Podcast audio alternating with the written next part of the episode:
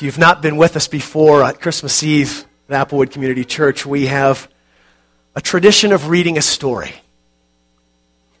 So tonight, it's a pleasure for me to present to you a story called The Christmas Cross. I lowered my windshield visor both to block the afternoon sun and retrieve the photo. With one hand holding the picture and the other on the steering wheel, I inched my rental car down Main Street. Clearwater, Texas was ready for Christmas. The sky was bright winter blue, a breeze just crisp enough for a jacket swayed the large plastic bells hanging beneath the lamp lights. Aluminum garlands connected the power poles, and Frosty the snowman chased his hat on the Dairy Cream window. Even the pickup truck in front of me had a wreath hanging on its tailgate. This central Texas town was ready for Christmas, but I wasn't. I wanted to be back in Chicago. I wanted to be home, but things weren't so good at home. Meg and I had fought. Weeks of suppressed tension had exploded the day before. Same song, second verse. You promised to spend more time at home, she said. You promised not to nag, I replied. She says I work too much. I say we've got bills to pay. She feels neglected. I feel frustrated. Finally, she told me we needed some, what was the word? Oh, yeah, we needed some space, some time apart. And I agreed. I had an assignment in Dallas anyway, so why not go to Texas a few days early? So it was the fight with Meg that got me to Texas, but it was the photo that led me to Clearwater. My dad had received it in the mail. No return address, no letter, just this photo. A black and white image of a large stone building. I could barely make out the words on the sign in front Clearwater Lutheran Church. Dad had no clue what the photo meant or who had sent it. We, we were familiar with the town, of course. Clearwater was where I was born and adopted. But we never lived there. My only previous visit had been when I was fresh out of college and curious. I had spent a day walking around asking questions, but that was 20 years ago. I hadn't been back since. And I wouldn't have returned now except Meg needed space, and I could use an answer about the photo. I pulled over to the side of the road and stopped in front of a two story brick courthouse. Cardboard cutouts of Santa and his reindeer teetered on the lawn. I lowered my window and showed the photo to a couple of aging cowboys leaning against the side of a truck. Ever seen this place? I asked. They smiled at each other, and one cowboy spoke. If you've got a strong arm, you could throw a rock from here and hit it. He instructed me to turn right past the courthouse and turn right again, and when I did, I saw it the church in the photo. My preconceived notion of a small town church didn't match what I was seeing. I had always imagined a small white framed building with a simple belfry over the entrance, something like an overgrown dollhouse. Not so this structure. The white stone walls and tall steel roof spoke of permanence. Long wings extended to the right and left. I had expressed similar surprise when Dad first showed me the photo, but he had reminded me about the large number of German immigrants in the area, immigrants who took both their faith and their crafts seriously. I parked in one of the diagonal spots near the church, grabbed my jacket, my cap, and gloves, and got out of the car. Tall elms canopied the wide sidewalk to the church. To my right was a brick sign bearing the name of the church in bronze letters. And on the left side of the church, a nativity scene stood on the lawn. Although I didn't pause to examine it, I was impressed by its quality. Like the church, it seemed sturdy and detailed. I made a mental note to examine it later. Sudden gust of wind at my back forced me to use two hands to pull open the ch- thick wooden doors. Organ music welcomed me as I entered. With cap and gloves in hand, I stopped in the foyer. It was empty. From the look of things, it wouldn't be empty for long, though. The church had the appearance of a service about to happen. Large red and white poinsettias sat on the floor, flanking the foyer doors. And a guest book was open and ready to receive the names of visitors and resting on a podium. Garlands of pine looped across a large window that separated the foyer from the sanctuary. I opened the doors and I took a step inside. And as I did, the volume of the organ music rose a notch. A long carpeted aisle was bisecting the auditorium and a vaulted ceiling rose above it. Evening sunlight, tinted red by stained glass, cast long rectangles across the empty pews. An Advent wreath hung on the pulpit, and unlit candles sat on the windowsills. The only movements were those of a silver haired woman rehearsing on the organ and an older fellow placing programs in hymnal racks. Neither noticed my entrance. I spoke in the direction of the man. Is there a service tonight? No response. Excuse me, I said a little louder. Is there a service tonight? He looked up at me through wire rimmed glasses, kind of cocked his head and cupped a hand behind his ear. I said, Is there a Christmas service tonight? I felt awkward raising my voice in the sanctuary. No, we don't need a linen service. Thank you, we wash our own towels. I chuckled to myself, and when I did, I noticed how, how good it felt and how long it had been. No, I repeated, walking in his direction. I was asking about the Christmas Eve service. Hold on. He turned toward the organist. Sarah, can you hold up for a moment? We've got a salesman calling on us. Sarah obliged, and the man looked at me again. There now, what did you say? I repeated the question a fourth time. You planning to come? He asked. I'm thinking about it. Good thing God was more convicted than you. What?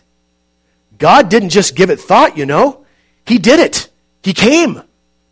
Hmm. Spunky, this guy. Short and kind of square bodied, not fat, but barrel chested. Maintenance was stenciled over the pocket of his gray shirt. He stepped out from the pews, walked up the aisle, and stood in front of me. Been a while since you've been in church?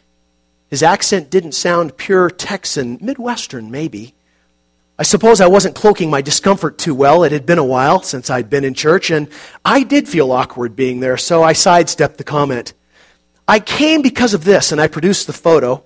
He looked down through his bifocals and he smiled. My, how the trees have grown.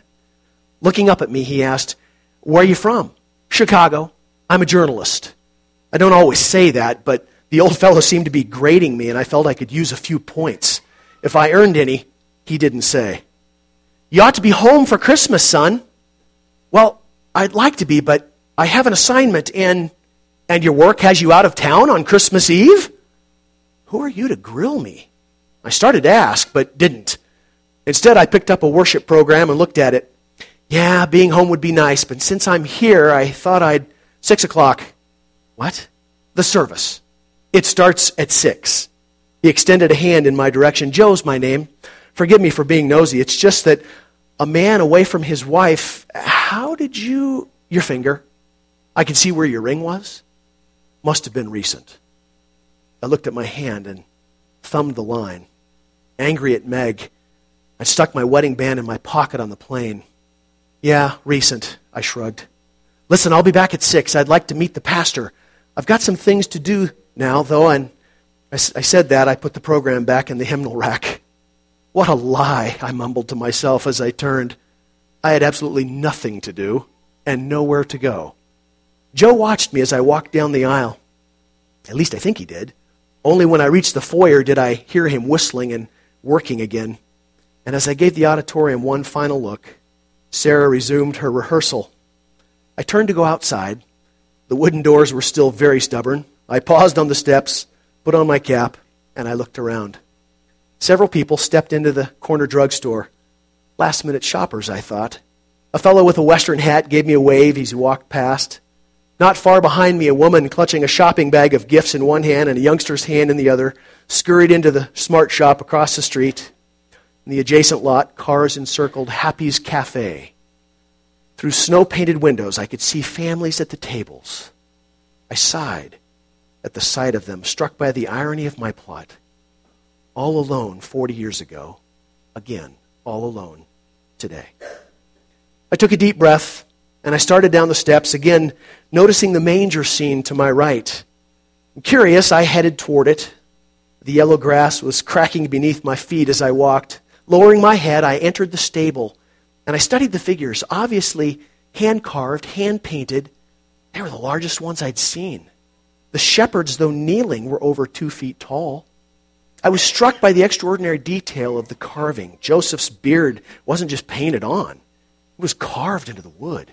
His hand resting on the manger was complete with knuckles and fingernails. Mary knelt on the other side, her hand brushing hair back from her forehead as she looked at her son. One shepherd had his hand on the shoulder of another.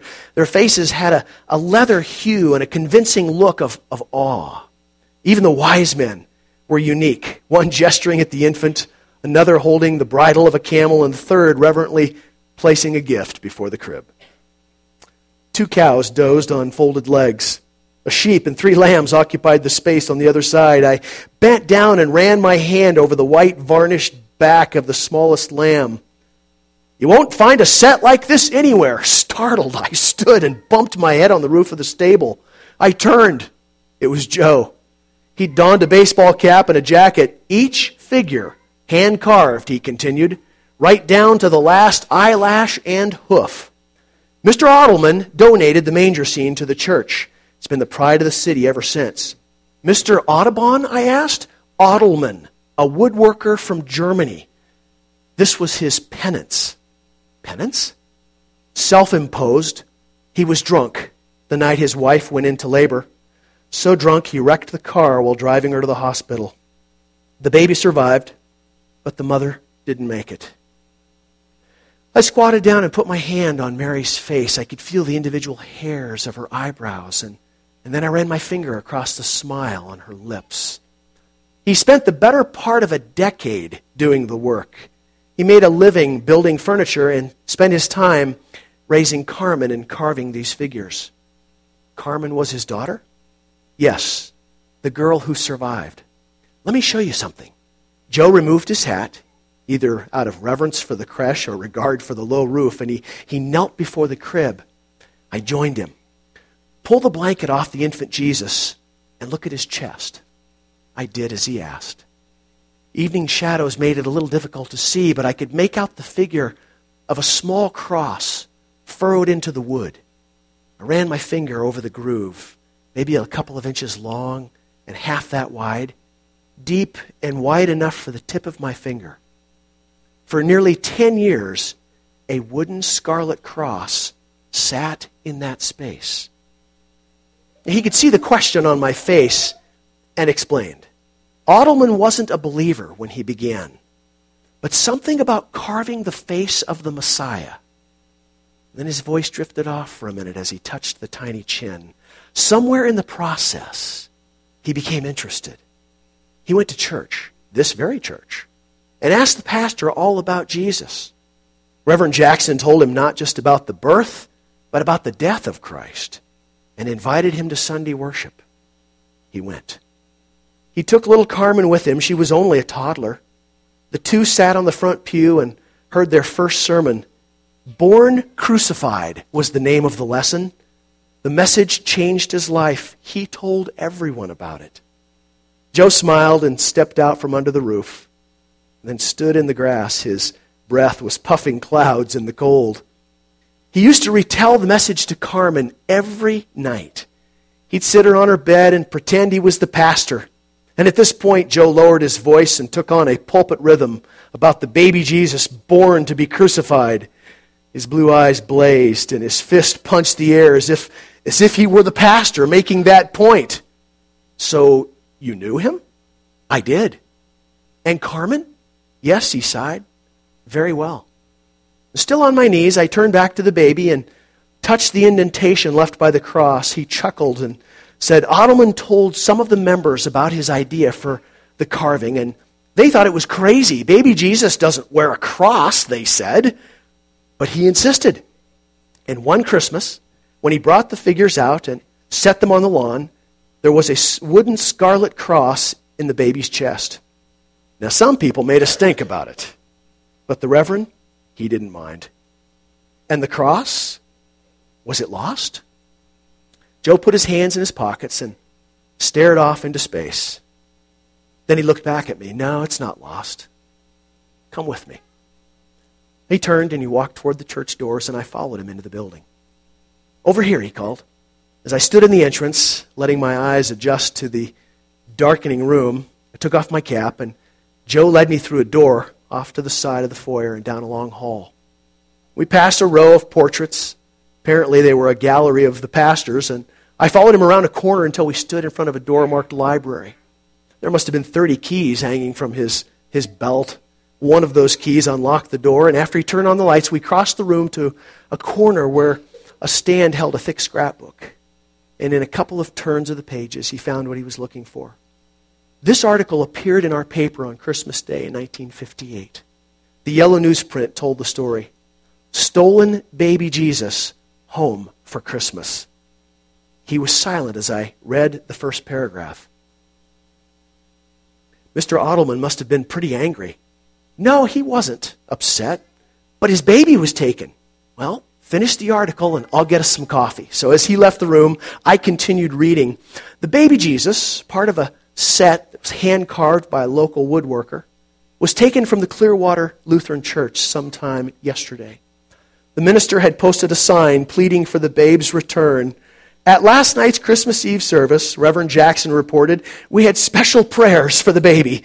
With the homecoming of baby Jesus, the prayers were answered. I was staring at the photograph attached to the article when Joe returned with two cups of coffee. Look closely, he said. Do you see anything missing? The cross? Joe nodded. Why don't you sit down? So we sat down alongside a mahogany table and took a sip of coffee, and Joe began. He said 1958, Carmen was 18. She was lively, she was lovely. And Ottelman did his best to raise her, but she had her own ways. Would have been good had he remarried, but, but he never did. Told people a man only has room in his heart for one woman, and Carmen was his. His daughter was everything to him. Took her fishing on Saturdays and picked her up after school. Every Sunday, the two sat on the front pew of the church and sang. My, how they sang. And every night, he would pray. He'd thank God for his good grace and then beg God, Take care of my Carmen, Lord. Take care of my Carmen. Joe looked away as if he were remembering her. For the first time, I heard conversation in the hall. Parishioners were, were gathering for the service. Just as I found myself hoping that Joe wouldn't stop his story, he continued Carmen's mother was a, a beauty from Mexico, and Carmen had every ounce of her beauty dark skin and black hair and eyes that could just melt your soul. She couldn't walk down Main Street without being whistled at. And this bothered Ottelman. He was from the old school, you know, and as she got older, he got stricter. It was for her own good, but she couldn't see it that way. And he went too far. He went too far told her to stay away from boys and to stay away from any place where boys were. And she did, mostly. In the summer of 58, Carmen discovered that she was pregnant. She kept it from her father as long as she could, but by December, it was obvious. And when he found out, he did something very bad. For the rest of his life, he regretted that December night. Joe's tone shifted from one of telling to one of questioning. Why do people do the things they swear they'll never do? I wasn't sure if he expected me to answer or not, but before I could, he continued. Well, Carmen's dad got mad and he got drunk. He wasn't a bad man, he just did a bad thing. He forgot his faith. And you're not going to believe this. Just before Christmas, he and Carmen had a wreck. Twice in one lifetime, the man wrecked a car carrying the woman that he loved. Joe stopped again, I suppose, to let me mull over what he'd said. I did find it hard to believe. How could a man repeat such a tragic event? Then it occurred to me that I was doing the same thing with my wife, swearing to do better, only to fail again, and again, maybe it wasn't so impossible after all. So go on, I urged. What happened to them? Well, Ottelman came out of it okay, but Carmen was hurt, badly hurt. They took her to the hospital where her daddy sat by her bed every single minute. Oh, Jesus, he would pray, take care of my Carmen, don't let her die.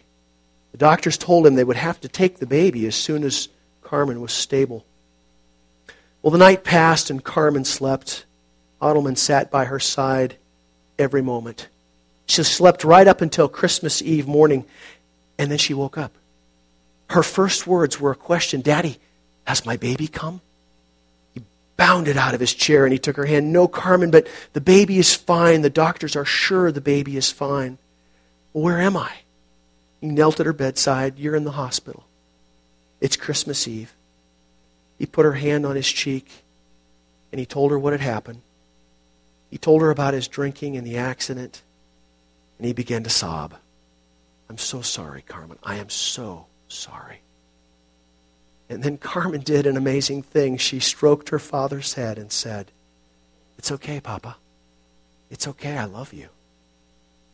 Leaned forward and he put his face next to hers and wept.